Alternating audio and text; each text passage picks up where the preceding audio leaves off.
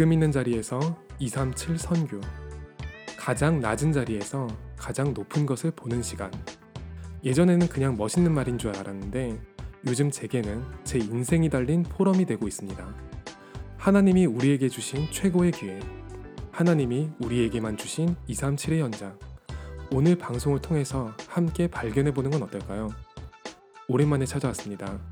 여러분의 본격 포럼 소통 채널 복음 라디오 방송 복라방입니다.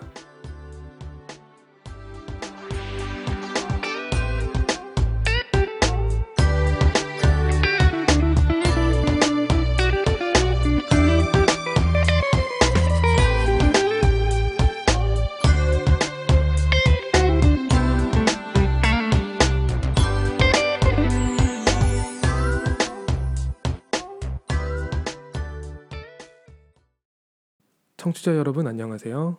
여러분은 지금 세상의 틀을 바꾸는 작은 소리 본격 포럼 소통 방송 Remnant Voice와 함께하고 있습니다. 날씨가 많이 추워졌죠? 원래 라디, 라디오에서는 이렇게 날씨 이야기를 하면서 공감대를 형성하는 거라고 하더라고요. 그 낙엽도 모두 떨어졌는데 모두 건강 조심하셨으면 하네요. 전도자들 건강은 소중하잖아요. 오늘은 오랜만에 본방으로 인사드리게 되었습니다. 이 방송을 가장 처음부터 들었던 청취자분들이라면 아시겠지만 우리 방송의 시작이 바로 이 복음 라디오 방송 복라방이에요. 썸탐 스토리, 도토리, factory 뭐 그 사이에 빠르게 자리를 잡은 코너들이 많아지긴 했는데요. 어, 이 복라방은 본방인데 term도 길고 방송 시간도 길고 해서 조금 잊혀지는 감도 있더라고요. 제 개인적으로는 이 방송에 애착이 되게 많거든요. 계속 지속, 되었으면 싶고 또 중요한 이야기들은 여기서 많이 소통하게 되니까 기억해 주시고 기도해 주시면 싶네요. 그래도 우리 방송의 핵심 청취자들은 이 방송을 꼭 듣더라고요. 어, 여러분들의 사연으로 이 복라방이 채워지는데요. 사연은 rtvoice237gmail.com 이메일과 인스타그램 rtvoice237 DM 그리고 제가 제일 추천드리는 채널인 카카오톡 오픈 채팅으로 보내실 수 있습니다. 오픈 채팅이요. 너무 진지한 사연만 보내실 필요는 없고요. 어떤 글이 오더라도 소통할 준비가 되어 있어요. 그리고 스토리에서도 어, 짧은 글 같은 거 다 소통할 수 있으니까요. 편하게 보내주시면 어, 저 제가 랩런트들의 이야기를 듣고 어, 소통하도록 하겠습니다. 원래는 이 방송이 그렇게 큰 의미를 가지고 시작한 건 아니었고 어, 한 자릿수 구독자로 한 석 달 동안 버티려고 했던 건데 관심을 가지는 사람들이 좀 많아졌던 것 같아요. 그래서 138 구독자를 달성하면서 어, 138을 기념해서 꼭 하고 싶었던 구원의 길도 포럼할 수 있게 됐고 의미 있는 시간을 가졌던 것 같아요. 237 구독자 이벤트도 조금 미리부터 준비 중이에요. 아직 조금 먼 감은 있는데 어, 마음 설레는 시간이 되고 있습니다. 237이라는 숫자에 어울리는 이벤트로 준비 중이니까요. 어, 함께 기도해 주시면 좋을 것 같아요. 정말 237이 살아나도록요. 이벤트가 준비되어도 237명이 안 채워지면 오픈하지 않을 거니까 어, 홍보도 같이 해주시면 좋을 것 같아요. 이왕이면 더 많은 사람들이 함께하는 방송에서 함께하는 플랫폼에서 어, 그런 의미 있는 이벤트가 노출이 되면 더 좋으니까 그런 의미로 받아들여 주시면 감사하겠습니다. 그리고 썸탐 바뀐 노트가 예쁘다고 하는 분들이 많이 계시더라고요. 우리 미술 감독님이 또 자발적으로 그걸 그려서 주셨는데 제가 보기에도 참 이쁜 것 같아요. 가을 분위기가 좀 차분해서 좋은 것 같아요. 그래서 썸탐의 분위기도 살짝 가을에 맞게 약간 쌀쌀한 계절에 맞게 바꿔가고 있습니다. 그런데 썸탐 십자가는 왜 삐죽빼죽하냐고 묻는 분도 계시더라고요. 그거 그냥 알파벳, 알파벳 T를 쓴 거예요. 반듯한 십자가를 쓰니까 다른 폰트랑 이질감이 너무 심하더라고요. 그래서 같은 폰트로 T를 쓴 다음에 두껍게 만들어서 십자가를 만들었어요. 사실 그것 말고도 글자를 그냥 크게 써가지고 떼우는 경우가 되게 많아요. TMI이긴 한데 어, 큰 힘을 들이지 않고 가장 자연스럽게 하는 게 가장 좋다고 생각이 들어요. 요즘은 도토리 이야기도 좀 많더라고요. 이게 책을 같이 읽으면 같은 주제로 포럼할 수 있으니까 그 부분에 관심을 가지는 분들이 많은 것 같아요. 그리고 아무래도 게스트가 있으니까 K님과 좀 주고받고 이야기를 하는 느낌이니까 더 편하다고 하시는 분들이 많더라고요. 저도 사실 도토리 방송은 준비할 게 거의 없고 책만 읽으면 되는 코너라서 참 기대도 되고 힘을 얻는 방송이에요. 사실 그게 처음에는 어, 도토리 방송에서 이야기했듯이 K님의 고민 상담으로 시작한 코너였는데 이제는 Remnant Voice에서 거의 핵심 코너가 되어버린 것 같아요. 처음에는 우리끼리 은혜 받고 감사하고 이런 느낌이었는데 지난 방송하면서든 아 이게 점점 세상에 들려주고 싶은 이야기가 되어가는 것 같아서 그래서 더 감사하더라고요. 방송하는 중간 중간에도 진짜 하나님이 함께 하시는구나 하고 우리끼리도 많이 포럼했던 것 같아요. 다음에 읽을 책은 그 마이클 에이 싱어의 상처받지 않는 영혼이라고 하더라고요. 그래서 뭐 예고 방송도 올라가겠지만 음, 함께 읽고 포럼해 주시면 참 감사할 것 같고요.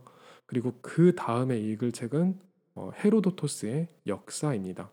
어, 매우 두껍고 어려운 책이긴 한데 랩런트들이 한 번쯤은 읽어봤으면 싶어서 어, 제가 골랐어요. 그래서 그 다음 방송과 그 다음 방송 두고도 함께 기도해 주시면 감사할 것 같습니다. 정말 감사한 거는 도토리가 시작되면서 그 여러분의 조금 더 깊은 포럼 그걸 들을 수 있게 된 것 같아요. 제가 닉네임은 말씀 못 드렸는데 장문의 포럼 보내주셨던 기쁨이 님도 계시고 댓글 남겨주셨던 리디아 신님도 계시고 참 많이 감사한 것 같아요.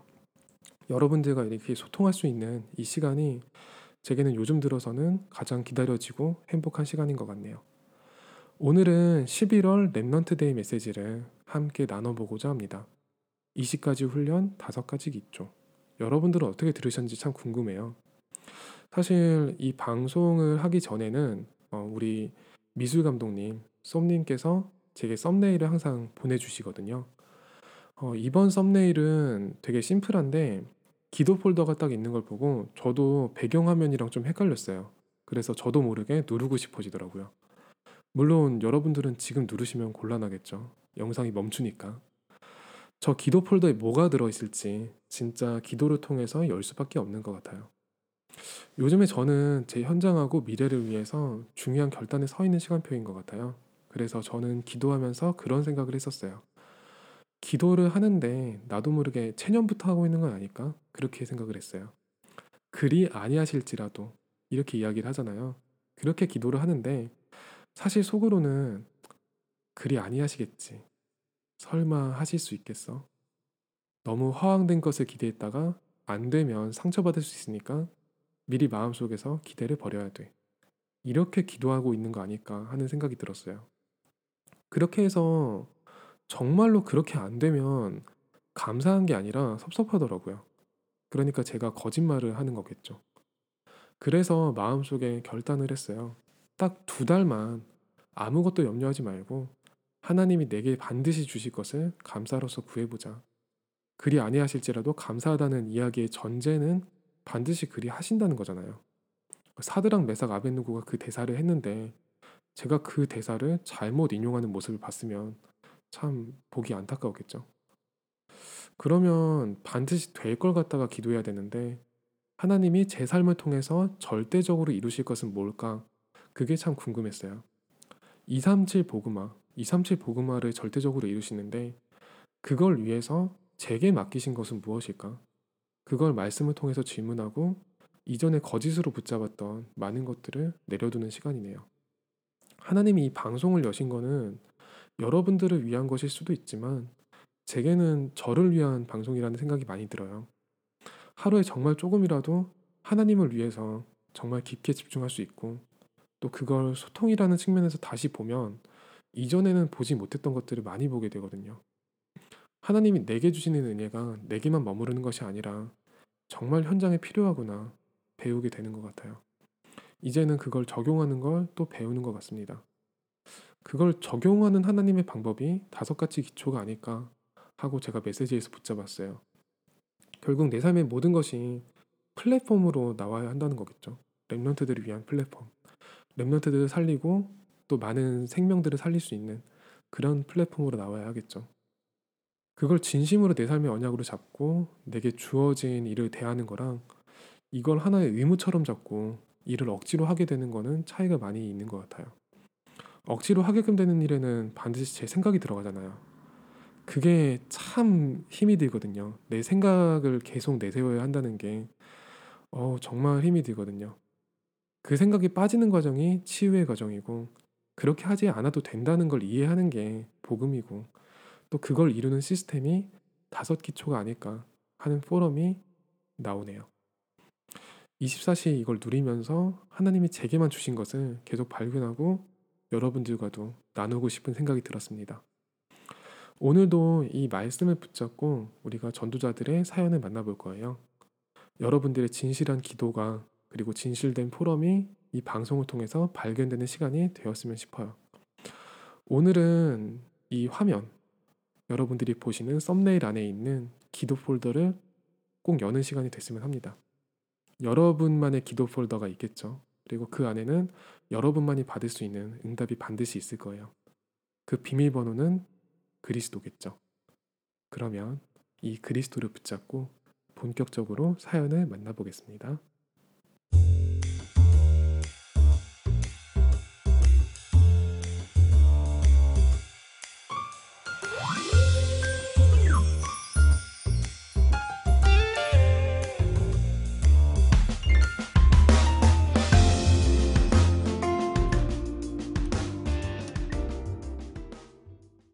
요즘은 사회적으로 이슈가 참 많은 것 같아요. 교회에서만큼은 그런 이야기를 듣고 싶지 않은데 어쩔 수 없이 이야기를 많이 듣게끔 돼요. 대통령이 탄핵되어야 한다느니 이러다가 나라를 북한에 가져다 바친다느니 나라가 공산주의가 된다느니 저도 국가를 위해서 기도하지만 특정 정당의 생각을 너무 극단적으로 하나님의 뜻인 것처럼 이야기할 때는 부담스러워요. 그리고 유튜브에서 나오는 가짜 뉴스들도 많잖아요. 다른 이야기를 할 때는 참 좋은 어른들인데 그런 뉴스들을 가지고 진짜처럼 이야기하시고 거기에 말씀까지 끼워 맞추실 때는 듣기가 너무 힘드네요. 램디는 어떻게 생각하시나요?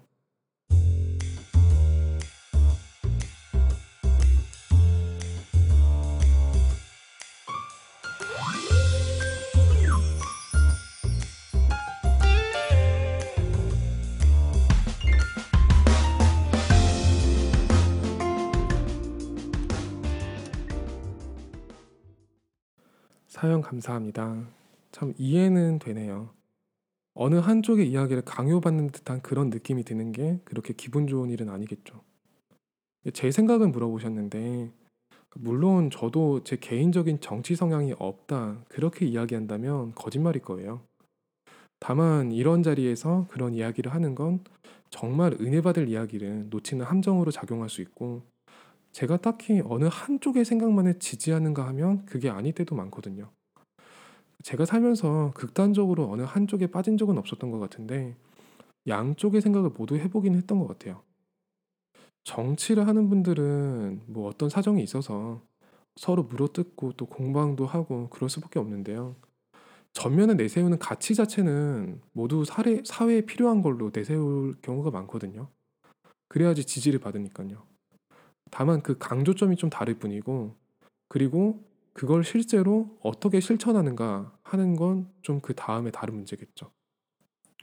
제가 도토리에서 아마 이런 이야기를 했었을 거예요.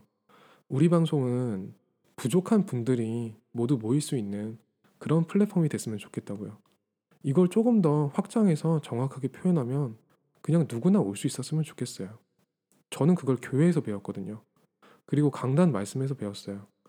교회에는 부족한 사람들도 와서 예배드리고 은혜 받을 수 있어야 한다고 그렇게 배웠거든요.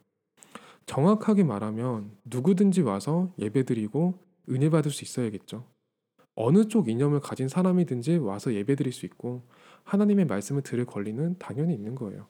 그리고 더 나아가서 서로 다른 생각을 가진 사람이라도 세계복음화의 절대 목표가 있으니까 그 아래 모여서 원네스 할 수 있어야 된다고 생각을 해요.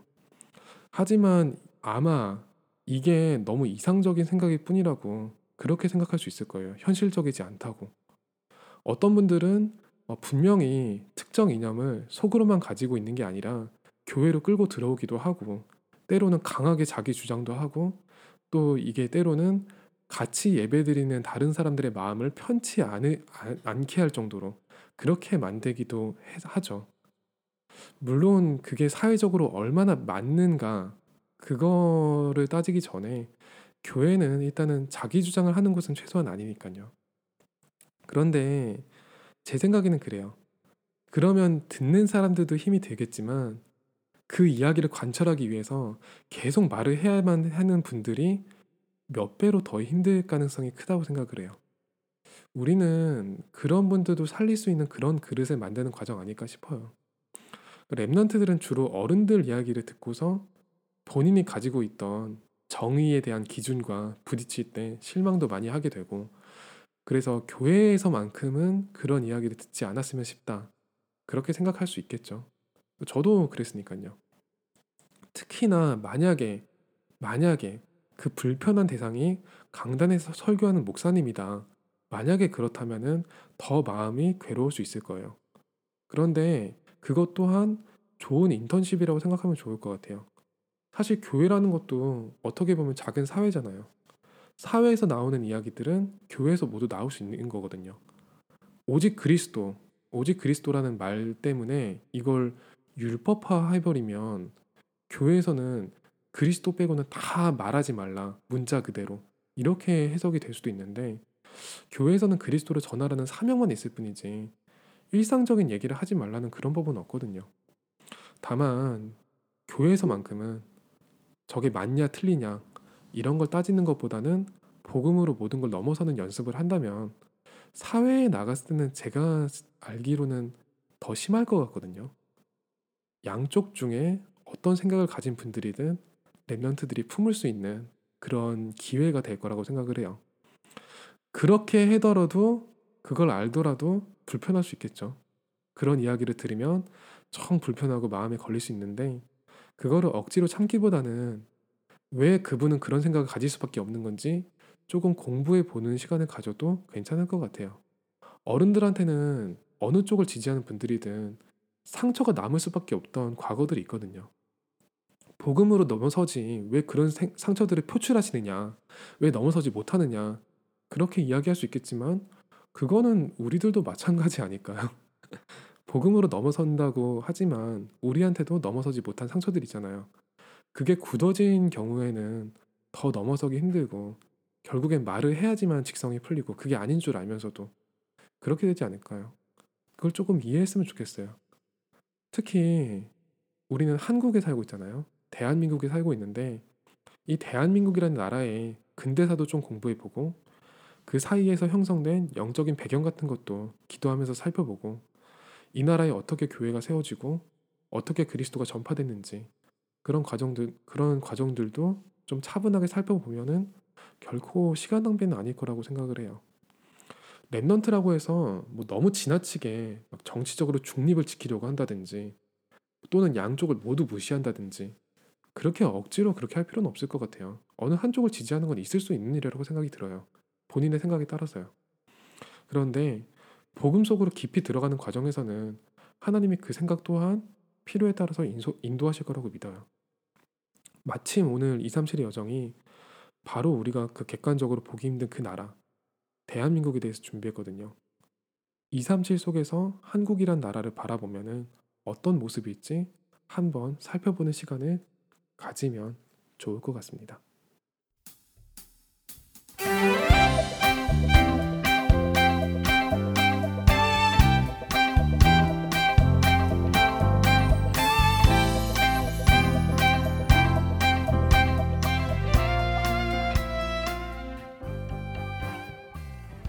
한국에 사는데 무슨 한국을 또 가냐고요?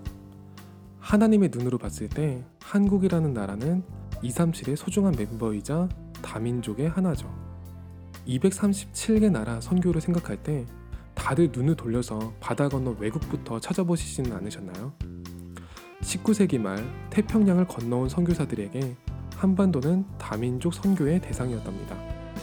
지금 내가 있는 곳에서 누리는 237 선교, 대한민국을 향한 여정을 떠나볼까요?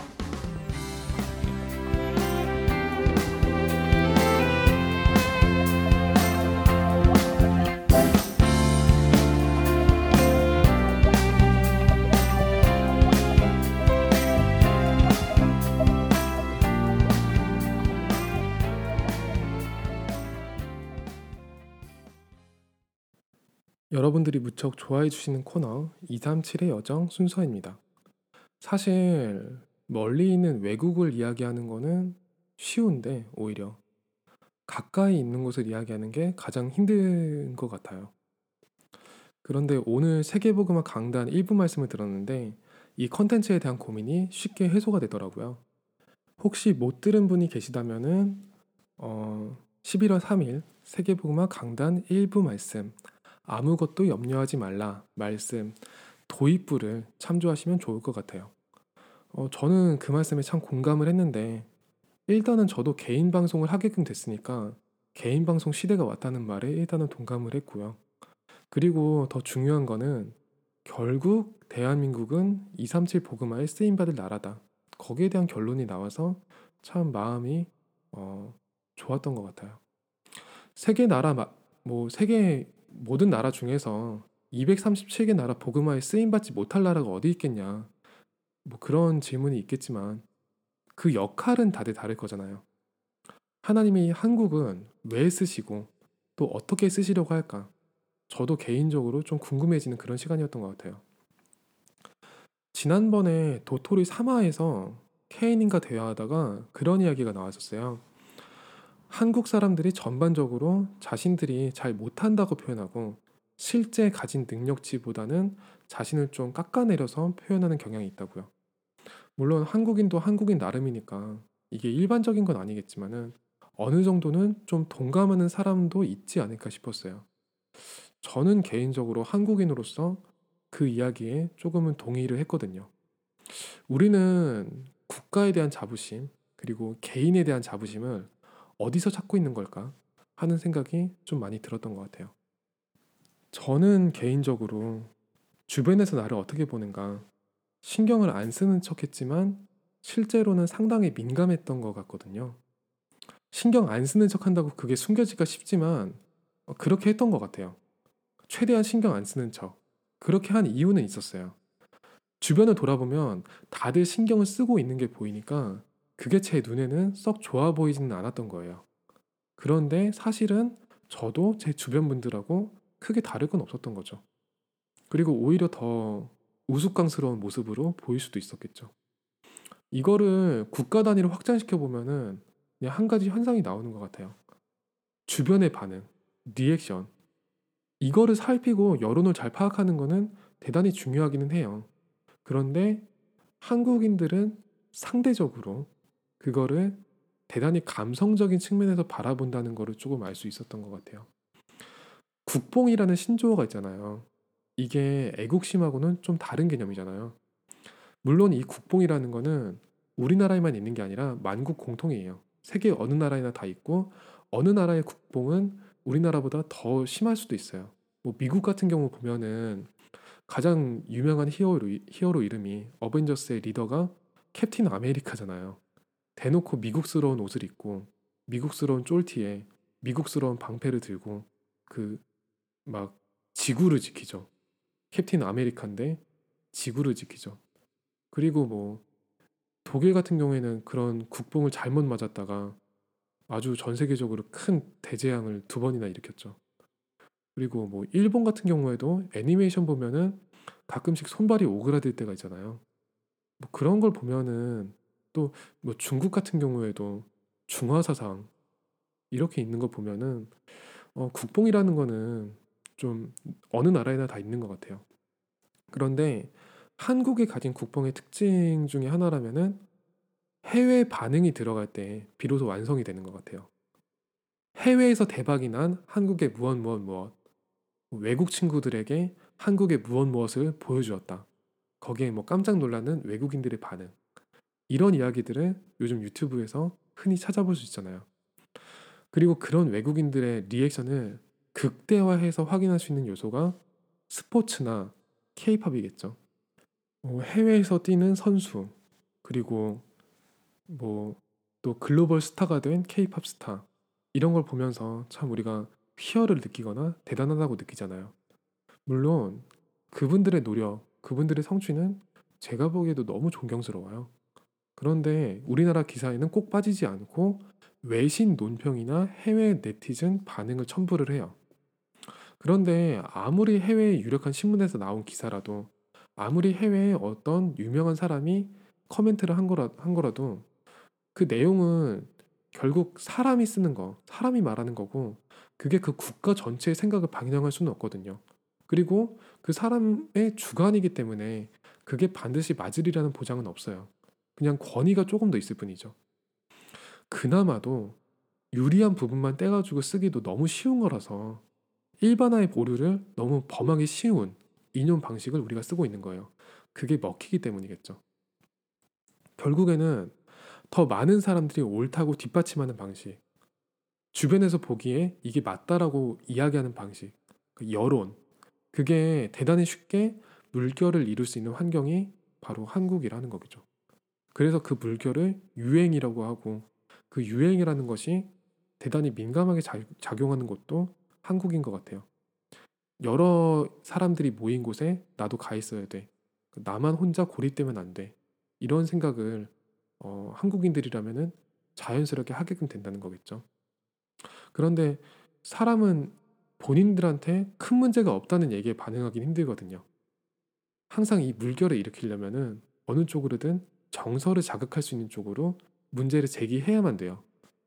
그렇게 여론하고 유행이 만들어져 온 거고 그런 게 계속 쌓이다 보니까 한국이란 나라 자체에 대해서는 자부심은 크게 없는데 몇몇 성공한 한국인에 대한 자부심은 가지고 있는 그런 상황이 형성되지 않았을까 싶은 생각도 들어요. 물론 이건 제 개인적인 생각이에요. 다른 사람들의 생각은 엄연히 다를 수 있어요. 하지만 이런 개인적인 생각이 나오는 게 사실은 오히려 되게 좀 힘든 상황이 된 게 한국이 아닐까. 개인 방송 시대가 왔지만 정말로 그 개인 방송에서 개인들의 이야기가 나올까 하는 거는 조금은 의문이에요. 그런데 어쩌면은 한국에서 전도 운동이 대단히 빠르게 확산이 될 수 있었던 거는 어, 이런 한국인들의 성향도 작용하지 않았을까 하는 생각은 들어요. 흐름이라는 것에 워낙 빠르게 적응을 하니까 메시지 하나가 뜨면은 순식간에 메신저 타고 모든 사람들이 다 듣고 그걸 가지고 해외 제자들까지 사역을 하잖아요. 어찌됐든 우리한테는 흐름을 놓치면 안 돼. 모두가 가는 곳에 이 대열 속에 나도 있어야 돼. 그런 위기의식이 항상 있으니까 그게 말씀 흐름을 타는 데 있어서는 대단히 긍정적으로 작용하지 않나 하는 생각도 들어요. 다만 그 말씀을 개인화시켜가지고 현장에 적용하는 거는 각자의 여정이 있는 거지. 각자에게 주어진 하나님의 여정이 있는 거지. 그 누가 가르쳐 줄 수 있는 정답이라는 게 존재하지는 않거든요. 저를 포함해 가지고 이 부분에 어려움을 겪는 랩런트들이 참 많이 있겠다 싶은 생각은 들었어요. 말씀을 듣는 걸 넘어서 말씀을 적용하는 것까지 훈련을 받았으면 싶고 또 많은 사람들한테 검증된 정답 노트가 있었으면 언약의 요정에 족보가 존재했으면 싶은 거거든요.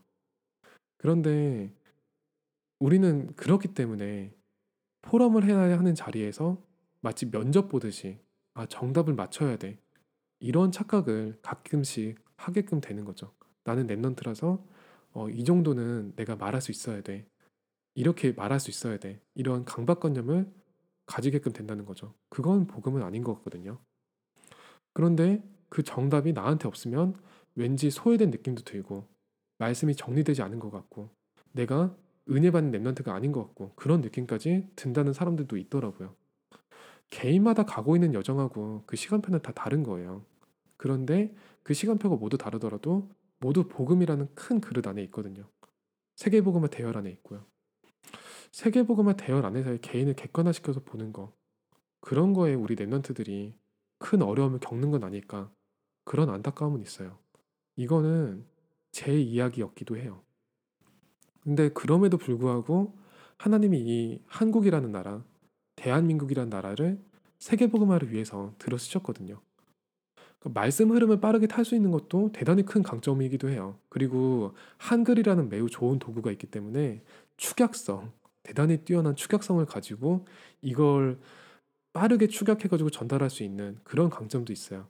그러니까 뭐 강단에서 나오는 이야기 그냥 툭툭툭툭 얘기하는 게 다른 나라 언어로 번역하기엔 대단히 힘든 경우 많이 있거든요. 한국어가 가진 그 축약성도 활용을 해서 말씀을 하시기 때문에 그렇기 때문에 어, 이게 좀 빠르게 전달될 수 있는 그런 속도감에 있어서는 대단히 큰 강점이 있는 나라예요. 그런데 그런 강점도 있지만 사실 어 여러분들이 동감하실지 아니실지는 모르겠는데요. 한국에 사는 한국인들이 동감하실지 모르겠는데 대한민국이라는 나라는 객관적 지표로 봤을 때 누가 봐도 엄연히 선진국이에요. 그거를 우리가 좀 기억했으면 싶어요. 불과 며칠 전 일이었는데 어, 10월 25일인가 아마 그랬을 거예요. 우리나라가 WTO 세계 무역기구 개발도상국 지위를 포기했어요. 저는 사실 그동안 그 개발도상국 지위를 어떻게 유지해 왔는지가 더 신기해요. 개발도상국이면 농업 관련해서 지원을 받을 수 있다고 해요. 그래서 자국의 농민 보호에 조금 더 유리하다고 하더라고요.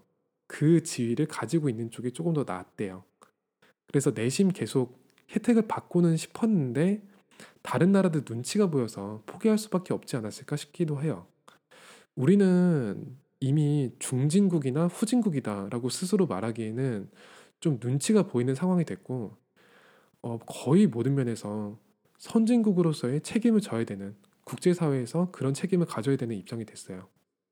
이거는 우리가 선진국이니까 국뽕을 맞자 이런 이야기가 아닌 거예요. 그냥 책임감, 책임감, 책임감인 거예요. 이거는 선교에도 적용된다고 생각이 드는 거예요. 우리가 스스로를 대단히 부족하게 여길 수 있는데 다민족을 대할 때는 선진국 지위에 맞는 그릇을 갖추면서 2, 3칠 선교를 준비해야 되는 입장이라는 거죠.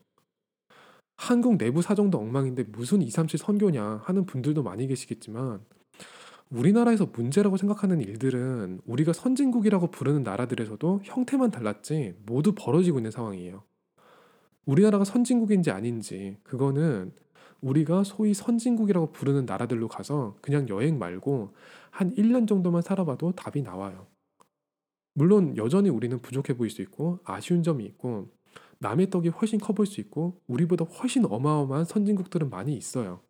하지만 237개 나라 그 나라들을 면밀하게 봤을 때는 우리나라는 뭐 엄연히 상위 10% 내에 들어간 나라이고 가진 떡을 나눠줘야 될 입장이라는 거죠. 저는 개인적으로 이 한국을 위해서 기도하면서 이러니 저러니 해도 그동안 국가 발전을 위해서 힘써온 여러 어른들한테도 참 감사하게 됐던 것 같아요. 체감이 되든지 안 되든지 간에 한국이 선진국은 맞는 게 우리가 가진 대한민국 여건이잖아요. 그 대한민국 여건은 세계보건화를 위해서 되게 소중한 도구거든요. 그 여건을 가지고 있으면 특별한 결격 사유가 없는 이상 237개 나라 중에서 160개가 넘는 나라를 최소한 2박 3일에서 길게는 3개월까지 무비자로 체류할 수 있는 거예요. 이건 상당히 중요한 게 전 세계 어디서 전도 집회를 하든지 간에 2박 3일이라면 한국에서 여건만 된다면 우르르 갔다가 우르르 오는 게 가능하다는 거예요. 그게 그 선교 현장에서는 틀을 깨고 그릇을 넓히고 영적인 분위기 자체를 바꿀 수 있는 계기가 될 수도 있거든요. 그리고 또 한 가지 한국이 2, 3실 선교에 쓰임 받아야 되는 점도 있어요. 그러니까 이러니 저러니 해도 선진국이기 때문에 빠져나가는 한국인보다 유입되는 다민족의 수가 더 많다는 거예요. 예전에는 우리가 뭐 단일 민족이다, 다민족, 단일 민족 국가로서의 정체성으로 한국을 바라볼 수 있었을지 모르겠지만은 어느 시점부터는 다민족을 어떻게 대하는가 이게 큰 숙제가 됐을 것 같아요.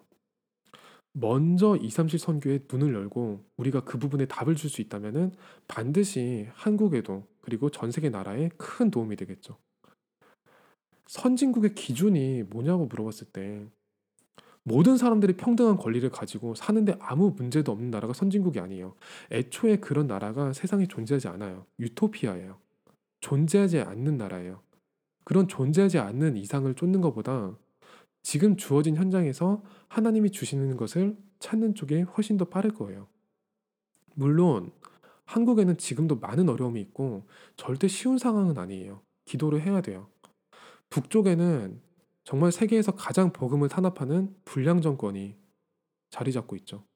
그리고 그 불량 정권이 우리의 한 핏줄 사람들을 사실상 포로로 잡다시피 하고 있고 복음이 못 들어가게 막고 있고 정말 말도 안 되는 체제를 형성하고 있죠. 그래서 이거는 정말 전 세계에서 유례가 없는 그런 상황이기 때문에 우리가 기도해야 돼요. 그리고 우리가 분명히 선진국은 맞는데 스스로 막 선진국이다라고 자부하기 민망할 만큼 체급이 너무 큰 나라들이 주변에 많이 있어요. 그렇기 때문에 그 주변 국가들과의 관계도 모두 신경을 써야 되는 입장이에요. 결코 쉬운 상황은 아닌 것 같아요. 그렇기 때문에 국론이 분열되기도 하고 또 정말 어 정말 국민들 보기에 민망한 그런 상황이 벌어지기도 하죠. 그런데 하나님은 모든 것을 합쳐서 선을 만드시기 때문에 그런 어려운 상황도 237 선교에 쓰시기 위해서 만드신 거 아닌가 싶을 때가 있어요. 항상 위기 상황을 맞이하고 있었기 때문에 급속도로 경제 성장을 이루어야만 됐고요. 그리고 또 사실상의 섬나, 섬나라처럼 고립됐지만 주변 국가들 또 세계 나라들과의 관계 속에서 성장을 해야만 됐기 때문에 항공산업, 선박, 선박산업 이런 것들이 밀도 있게 발전을 했거든요. 지금은 우리가 그 도구를 가지고 세계 선교를 하고 있고 그리고 지금은 또 IT 국가로서 그 인터넷망을 가지고 우리가 빠르게 세계 선교를 하고 있어요. 이 방송을 청취하시는 분들 대부분이 한국인이에요. 그리고 더러 한국인이 아닌 분들도 계시지만 그러니까 이 시간에는 237 선교를 위해서 너무 중요한 국가 대한민국을 두고 함께 기도하는 시간을 가지면 좋을 것 같아요. 아울러서 한국을 위한 기도를 할 때 북한을 위한 기도도 빠지면 안 될 것 같아요. 너무 밀접한 관계가 있고 어쩔 수 없죠. 그 북한 정권을 잡고 있는 흑암 세력도 반드시 무너져야 되니까요. 그게 결국에는 237 선교와 관련이 있을 수밖에 없으니까 함께 기도를 해야겠죠. 그리고 한국의 모든 분야에 복음 가진 서밋들이 일어나는 그 기도 제목 그거 가지고 우리가 함께 기도할 때 반드시 성취될 거라 믿고 그리고 그것을 위한 일을 우리들에게 주실 거라고 믿어요. 저도 매우 부족한 사람이지만 제가 있는 현장에서 서밋으로 서기 위해서 기도를 하고 있거든요. 이제는 언약을 잡고 더 확실하게 기도를 하려고 해요. 저희가 함께 기도를 하고 정말 응답의 자리에서 저희 청취자분들을 만날 수 있었으면 싶어요. 오늘의 237의 여정은 여기까지입니다. 어떠셨나요? 237 나라라고 해서 계속 외국 나라들을 다녀봤는데 어, 한국에 대해서 또 이렇게 살펴보는 것도 저는 개인적으로 은혜가 많이 되는 시간이었던 것 같아요. 다음 237의 여정은 또 어디로 가게 될지 많이 기대하시면서 어, 어디로 갈지는 사실 이미 정해져 있어요. 그런데 어, 다음에 공개하도록 할게요. 그러면은 다음 사연 만나도록 할까요?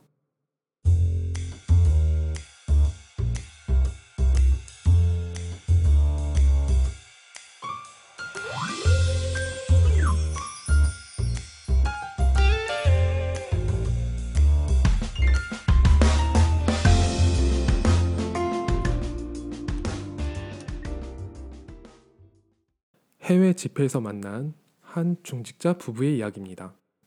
두 분은 누가 봐도 처음 해외 집회에 오신 것 같았어요. 어, 여기서 등록하는 건가? 아, 수고가 많아요. 곧 메시지 시작하는 것 같은데 캐리어 좀 뒤에 맡을 수 있나요?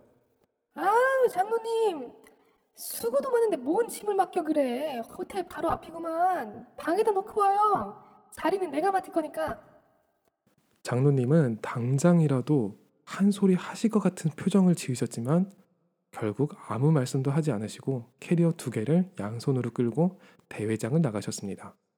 그런데 조금 시간이 지난 후에 사색이 되셔서 다시 대회장으로 오시는 거예요. 방 불이 안 켜져. 이거 호텔에 얘기해야 될 것 같은데. 아, 그러신가요? 장로님 혹시 방 번호가 어떻게 되시나요? 그런데 그 타이밍에 마침 권사님이 나오셨어요. 찬양 시작했는데 뭘 꾸물거려요 어서 어서 앉아 자리 내가 맡았으니까 방 불이 안 켜져. 이거 해외 집회라고 흑암이 아주 방해를 하고 있어. 카드키 꽂았어요? 순간 정적이 흘렀습니다. 장로님은 아무 말씀이 없어지셨고 권사님의 말투는 갑자기 사투리로 바뀌었습니다.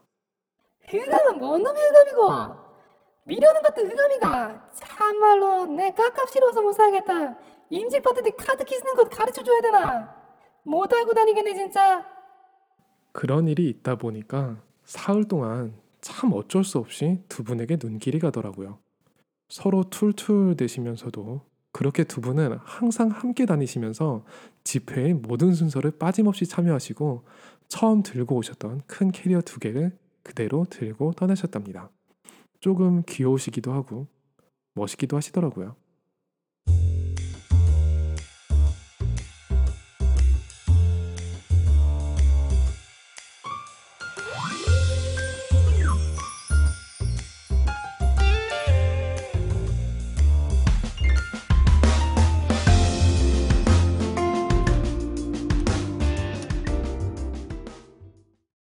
두 분 중직자분들이 아마 경상도 출신이었던 것 같아요. 그런데 저는 차라리 외국어를 시키면은 어설프게 따라하겠는데, 어우, 사투리 정말 어려워요. 사투리는 진짜 외국어보다, 외국어보다 훨씬 어려운 것 같아요. 그래서 들으면서 손발이 오그라들으셨을 모든 분들한테 일단은 사과의 말씀을 드리도록 하겠습니다.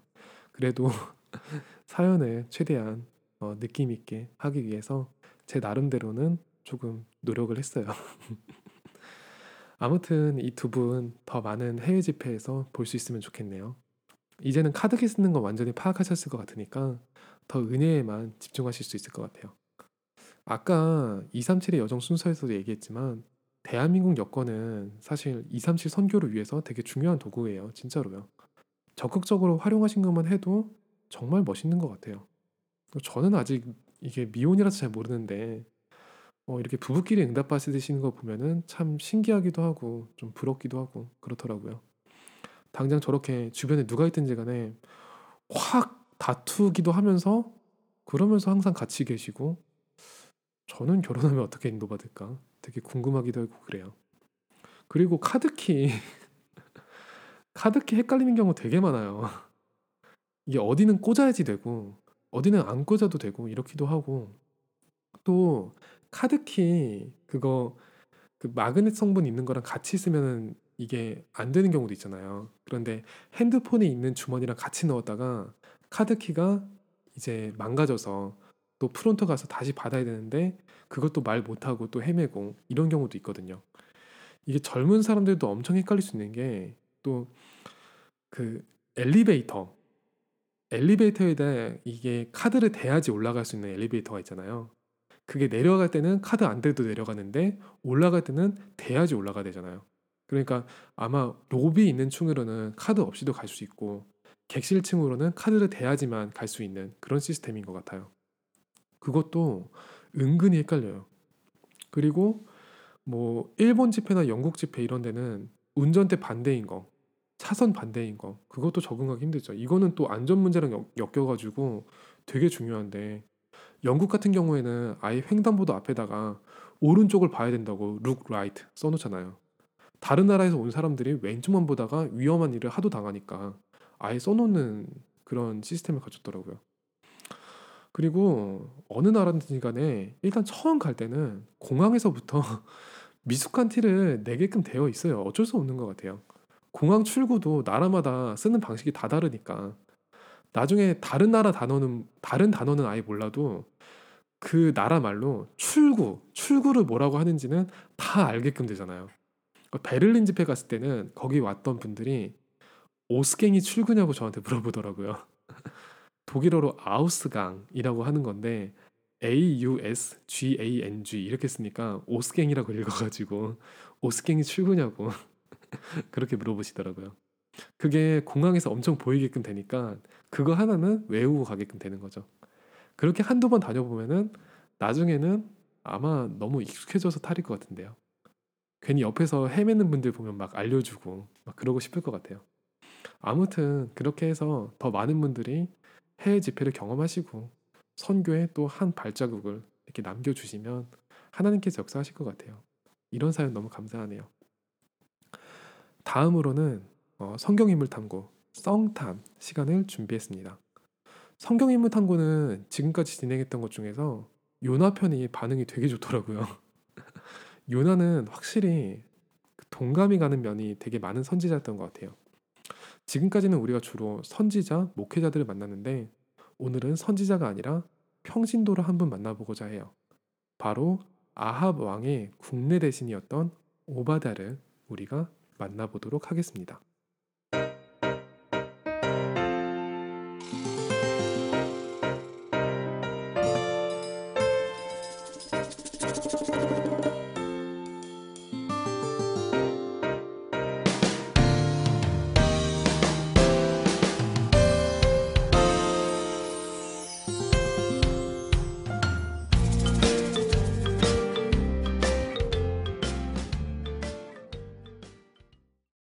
성경 인물을 통해서 오늘을 살아가는 우리의 여정을 점검해 보는 시간. 성경 인물 탐구 성탐입니다. 강단에서 짧은 시간에 모두 다룰 수 없는 성경 인물들의 배경 지식 같은 거 알아보고 포럼하는 것도 말씀을 이해하는 데에는 또 도움이 될 수 있는 것 같아요. 물론 너무 깊게 알아, 알지 않아도 그리스도 복음을 아는 데에는 지장은 없는데요. 랩런트들이 서밋으로 나아가는 데에는 어느 정도 갖춰야 할 부분도 있지 않을까 싶어요. 거기에 조금이라도 도움을 주고자 어, 메시지의 어시스트로서 이 코너를 준비하고 지속하고 있습니다. 오늘 우리가 이 성탐 코너에서 만날 인물이 바로 오바댜라는 인물이에요. 어, 문제는 성경에 이 오바댜의 동명의인이 한 10명이 넘게 나온대요. 그리고 아예 오바댜 이름으로 된 선지서도 존재하죠. 오늘 우리가 만날 오바댜는 이 선지자 오바댜가 아니라 열왕기상 18장에 등장하는 평신도 오바댜예요. 전에 이야기했던 적이 있는데 성경 인물들의 이름이 끝이 엘로 끝나면은 보통 하나님을 뜻하고 야로 끝나면은 보통 여호와를 뜻한, 뜻한다고 했어요. 오바댜라는 이름은 여호와의 종이라는 뜻을 가지고 있다고 해요. 이게 좋은 뜻이라서 좀 흔하게 쓰였던 것 같아요. 그런데 오늘 만날 이 오바댜는 정말 여호와의 종으로서 이름값을 톡톡히 했던 사람이에요. 일단 이 오바댜의 직업을 보면은 이스라엘 아합 왕의 국내 대신이에요.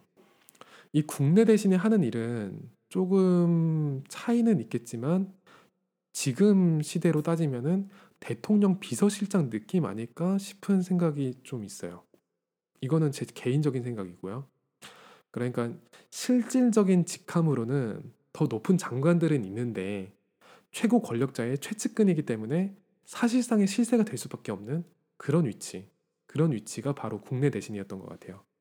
그때는 왕정이었잖아요. 그러니까 왕의 가정사까지 모두 대신들이 돌보던 시절이었잖아요. 그때 그 아합 왕 집의 집사 역할을 했던 사람이 바로 이 오바댜예요.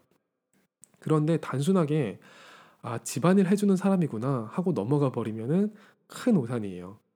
왜냐하면 이 아합 왕의 집안일을 맡아서 하게 되면은 필연적으로 누구랑 마주치게 될까요? 그걸 생각해 봐야 되는 거죠. 아합 왕의 왕비가 이세벨이에요. 그 이세벨을 아합 왕보다 더 자주 마주칠 수밖에 없는 위치인 거예요. 요셉도 보디발 집에 가정 총무 일을 할 때 보디발보다 보디발 아내를 더 마주 많이 마주 마주쳤잖아요. 그런데 어떻게 보면은 오바다가 만나게 되는 이 이세벨이라는 사람은 어 그보다 대할 수 그보다 난이도가 더 높은 사람이라고 보면 돼요.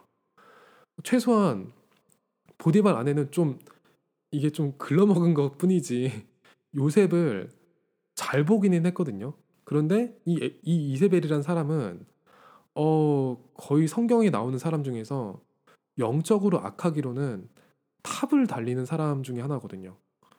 이름 자체는 정숙한 여인이란, 여인이란 뜻이래요. 이세벨이란 이름 자체는 되게 좋은 뜻이에요. 정숙한 여인. 그런데 속으면 안 돼요. 이 사람 때문에 이 제즈벨, 그러니까 이세벨이란 이름 자체가 뜻이 변해버렸어요. 악녀를 뜻하는 것처럼 뜻이 변해버렸어요. 이 이세벨의 아버지 이름이 엣바알이라고 해요. 아예 이름 자체가 바알에게 속한 사람 그런 뜻이래요. 그리고 바알의 최고 제사장이자 시돈의 왕이었대요. 그러니까 이 가문 자체가 우상 숭배를 그냥 디폴트로 깔고 있는 그런 집, 집안인 거예요. 그런데 이 이세벨이라는 사람이 능력이 아예 없으면 모르겠는데 어느 정도 능력도 있고 리더십도 있었던 것 같아요. 그래서 아합 왕 시절에는 왕이 버젓이 있는데 왕비인 이세벨이 주도적으로 거의 정치를 하다시피 합니다. 그런데 이게 백성을 위한 정치가 아니라 그냥 이스라엘 선지자들 다 죽여버리겠다는 거예요. 하나, 하는 일이 하나같이 다 이스라엘 선지자들을 무조건 찾아내서 숙청시키겠다. 그거예요. 오바냐가 이 사람을 섬겨야 되는 거예요. 이 사람을 섬기고 신뢰를 얻어야 되는 거예요. 이 이세벨을 섬겨야 되는 거예요. 그런데 오바냐가 어떤 행동을 하느냐? 이세벨의 선지자 숙청 계획 선지자를 완전히 말살시켜 버리겠다는 계획을 망쳐버릴 수 있는 일을 합니다. 이스라엘 선지자를 무려 100명이나 숨겨요. 100명을 두 조로 나눠서 50명씩 A조, B조로 나눠서 토구를 옮겨가면서 숨기는 방식을 사용했어요. 이게 위험천만한 일인데 어떻게 보면은 또 평신도로서 가장 지혜롭게 현실적인 방법으로 헌신을 했다고 볼 수도 있어요. 무모하게 한 건 아닌 것 같아요. 그러니까 두 조로 나눠야지 한쪽이 들켜도 나머지 한쪽이 어떻게든 도망칠 수 있거든요. 그런데 그렇다 쳐도 너무 위험한 게 일단 들키면 어느 쪽이든 들켜버리면 오바다 자신하고 오바다 가족들이랑 오바다 하인들까지 목숨은 완전히 날아가는 거예요. 그런 일을 한 거예요. 일단 뭐 토구를 사용했는데 이스라엘 자체가 뭐 지리적으로 굴도 많은 데다가 땅에 석회질이 많아서 여차하면 없는 굴을 팔 수도 있는 그런 구조래요. 그리고 여담으로 말하자면은 이런 지리적인 상황을 매우 적극적으로 잘 활용했던 인물이 다윗이었죠. 사울한테 쫓길 때 이러한 지리적인 상황을 잘 활용을 했죠. 그런데 다윗 한 명이 숨는 거랑 선지자 50명씩 두 조가 숨는 거랑은 완전히 다른 일이에요. 게다가 그 선지자들만 문제가 아니라 이게 독신이나 미혼이 아닌 이상해야 선지자들의 가족들도 어디선가는 살고 있을 거라는 거죠. 그것도 챙겨야 돼요. 아무튼 이걸 모두 다 신경을 썼다는 건데 숨어 있는 거 고려해서 조금 참고 덜 먹고 덜 마시고 이런다 쳐도 한 사람이 그래도 최소한 먹어야 되는 양이 있잖아요. 그거를 만약에 한꺼번에 운반한다? 그러면은 바로 들켰겠죠.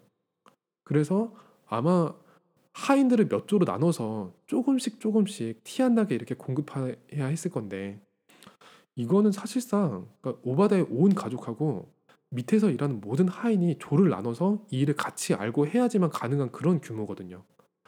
그러니까 오바다는 자신만 헌신한 게 아니라 모든 가족들하고 하인들까지도 다 오바다가 하는 이 헌신을 이해하고 함께 동참했다는 이야기가 돼요. 동역자가 있었다는 이야기가 돼요.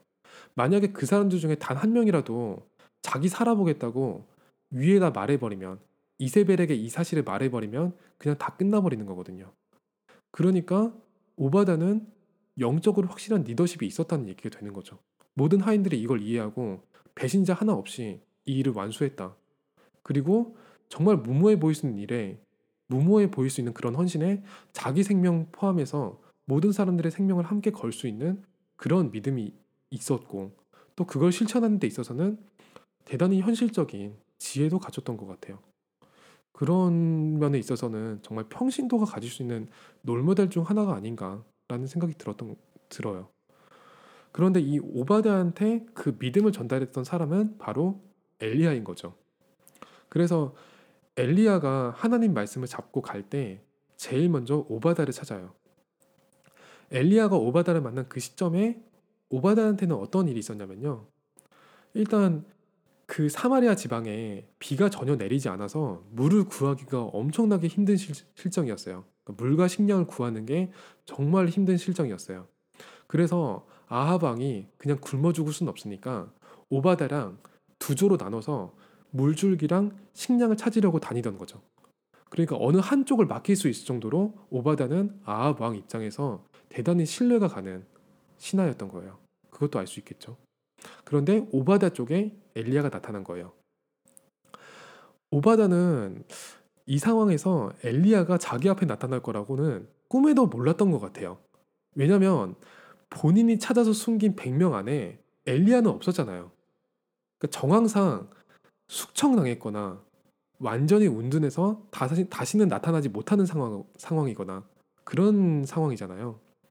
그래서 보자마자 정말 엘리야 맞냐고 그렇게 물어봐요. 그런데 엘리야가 자기 맞다고 하고는 바로 아합 만나러 가겠다고 얘기, 선포를 해요. 그리고 그 말을 오바다 보고 네가 가서 전해라 그렇게 이야기를 해요. 오바다가 아무리 믿음이 좋아도 이건 좀 당황스러울 수 있는 상황이 맞아요.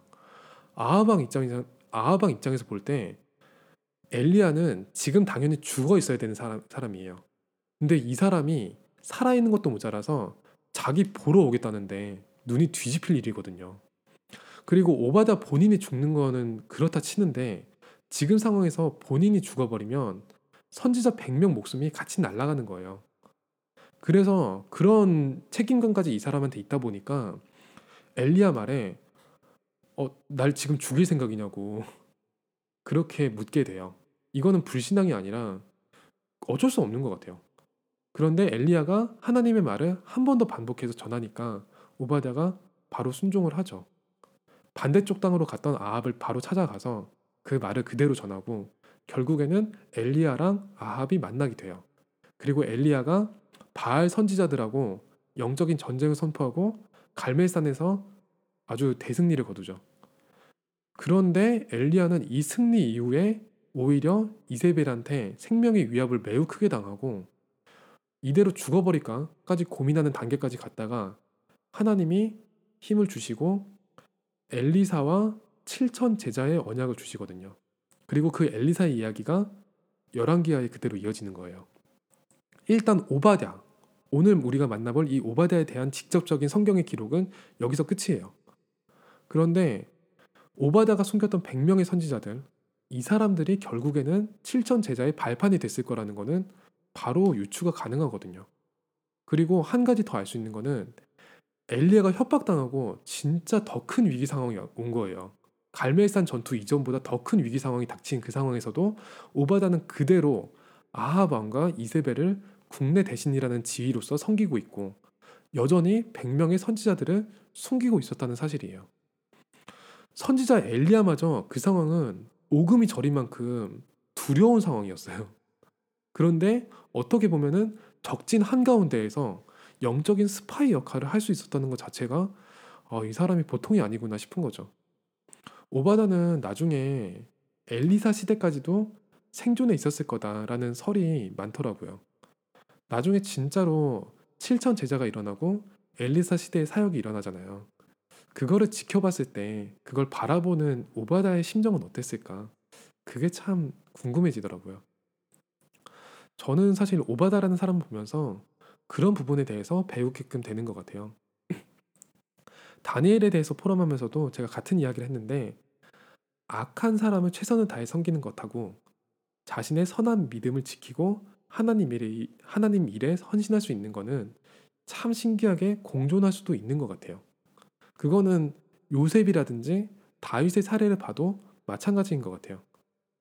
그래서 믿음, 믿음이라는 것하고 그 믿음으로서 나오는 행동에 대해서 너무 단순하게 판단하고 속단하면 안, 되게, 안 되겠구나 싶은 생각이 드는 거예요.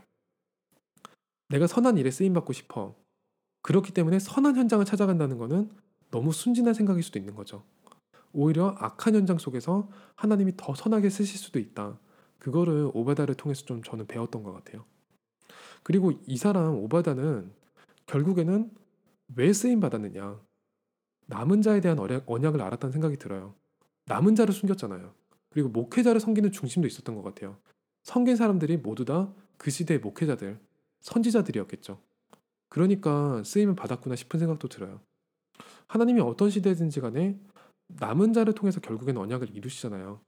그 남은 자를 섬기는 일을 붙잡은 사람들을 전적으로 책임질 수밖에 없다. 그거를 오바다는 알고 헌신한 거죠.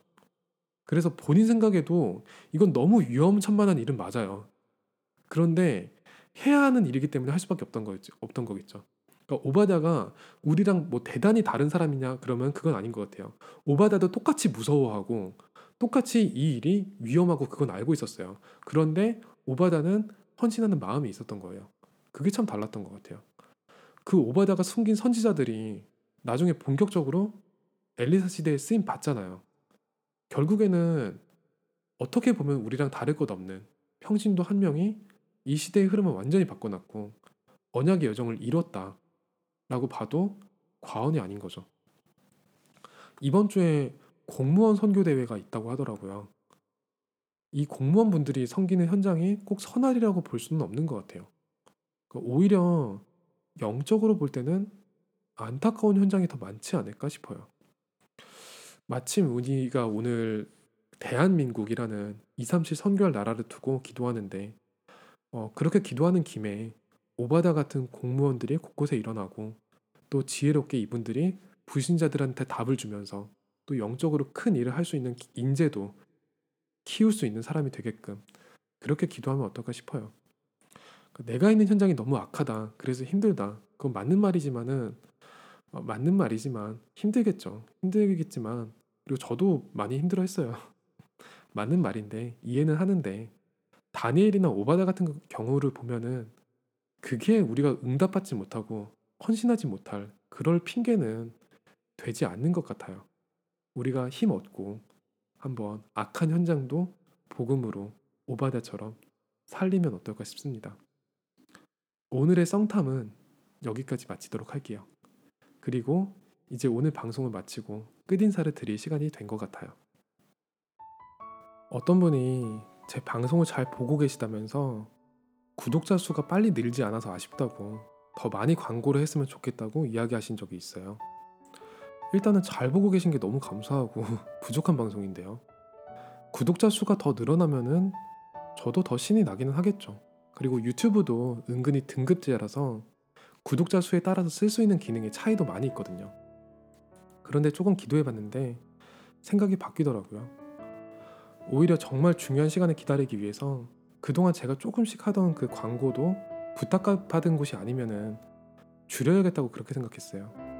그리고 제게 있어서 가장 편하게 차분하게 방송을 누리면서 이 방송이 제게 진짜 힘이 되는 시간이 되게끔 그렇게 만들어야겠다 결단하게 된 것 같아요. 그리고 사실 지금 있는 구독자 수도 결코 적은 수는 아니라고 생각하거든요. 기독교 내에서도 소수 교단에 속하는 이야기를 주로 하는데 유튜브 플랫폼으로 영상이 아니라 라디오로 하는 거는 애초에 구독자 수를 늘리기에 그렇게 좋은 방법은 아니에요. 그런데도 100명이 넘는 분들이 구독해 주시고 또 그 중에서 소통을 하시는 분들이 생겼다는 거는 저한테 적잖은 메시지를 전, 던져주시더라고요.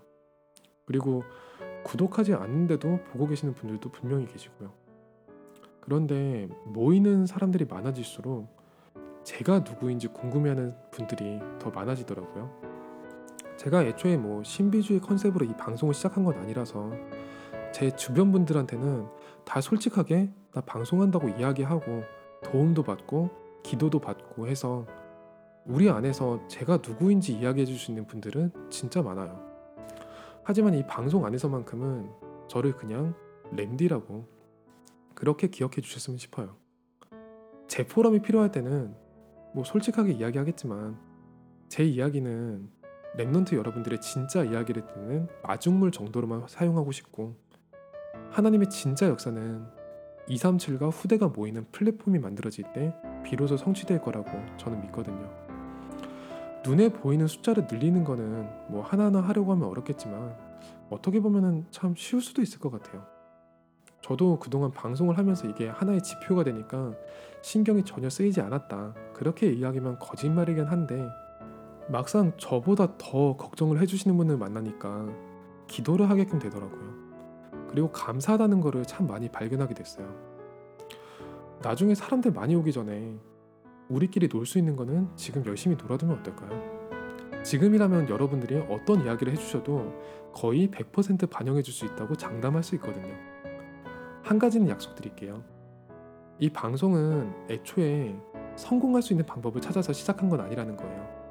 그래서 끝까지도 성공할 수 있는 방법을 찾아서 억지로 하려고 하진 않을 거예요. 하나님께서 그저 그때 그런 마음을 주셨고 지금은 감사함으로 지속할 수 있게끔 허락하신 것 뿐이에요. 그리고 그 마음이 통하는 사람들을 만날 때마다 감사할 뿐이에요. 지금 이 방송에는 스스로 미술 감독이 되어서 본인의 헌신과 감사로 계속 그림을 업데이트 해주는 쏨님도 계시고 고민 상담하러 왔다가 도토리를 위해서 썸네일도 제작하고 기도를 함께하는 케이님도 계시고 본인이 1호 청취자다 자부하는 열성 팬도 계시고 귀한 포럼 가지고 남겨주시고 응원해 주시는 분도 계시고 말로 표현하고 드러내기 쑥스러울 뿐이지 마음으로 응원하고 계신 지금 여러분들도 계시거든요. 제가 워낙 영적으로 눈- 눈치가 없으니까 하나님이 그런 여러분들을 통해서 이 방송이 응답이구나, 응답이 맞구나 하는 걸 계속 확인시켜 주고 계세요. 그런 부족한 저를 쓴다는 것 자체가 감사한 거 아닐까요? 저는 오늘도 여러분들과 함께 할 수 있어서 그리고 여러분들과 정말 은혜를 소통할 수 있어서 그리고 제가 은혜 받는 자리에 설 수 있어서 하나님께 영광과 감사를 돌리고 있습니다. 지금까지 여러분은 세상의 틀을 바꾸는 작은 소리 Remnant Voice와 함께 본격 포럼 소통 방송 복라방을 청취하셨습니다. 평안한 시간 되세요. 오직 그리스도